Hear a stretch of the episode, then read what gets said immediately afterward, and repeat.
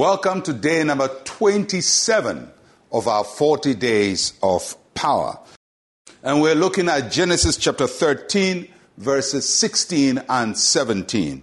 And I'll make your descendants as the dust of the earth, so that if a man could number the dust of the earth, then your descendants also could be numbered. Arise, walk in the land through its length and its width, for I give it to you. If you can see it, you can work towards it.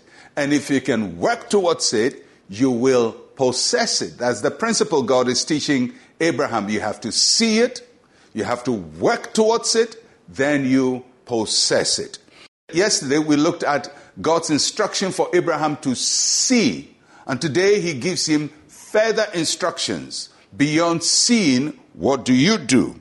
And so God gives Abraham instructions on how to possess this territory that he lives on as a stranger. And there are two important things that we're looking at. The first is God said to Abraham, Arise.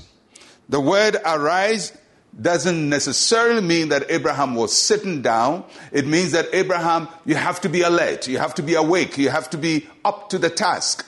And it's a very important statement because many times we are dull of response. We, we, we don't respond quickly when God wants us to respond quickly. So he's telling Abraham, get to work, get to work about this. Arise. Don't just wait and, and hope and, and, and think that things are going to come to you. You have to do something about this. You have to arise. The word arise is used many times in the scriptures, uh, and, and many times when God calls people to do something, He will tell them, arise, be alert, get up, do something about it.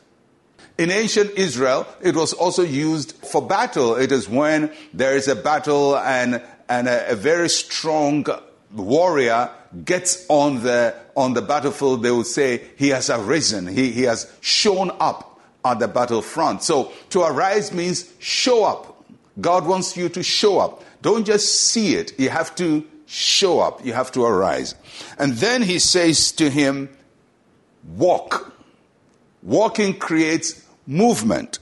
Movement takes us from one place to the other. So if you look at the process, God says, see it, but be alert and start walking in the land. You have to move. You can't stay in one place. And he says you're going to move in the land. You're going to take one step at a time. We don't know how long it took Abraham to walk the length and the width of all the land. That's a lot of walking. Probably took him years of walking. And every day when he took a step, he took a step, he would claim that territory as his.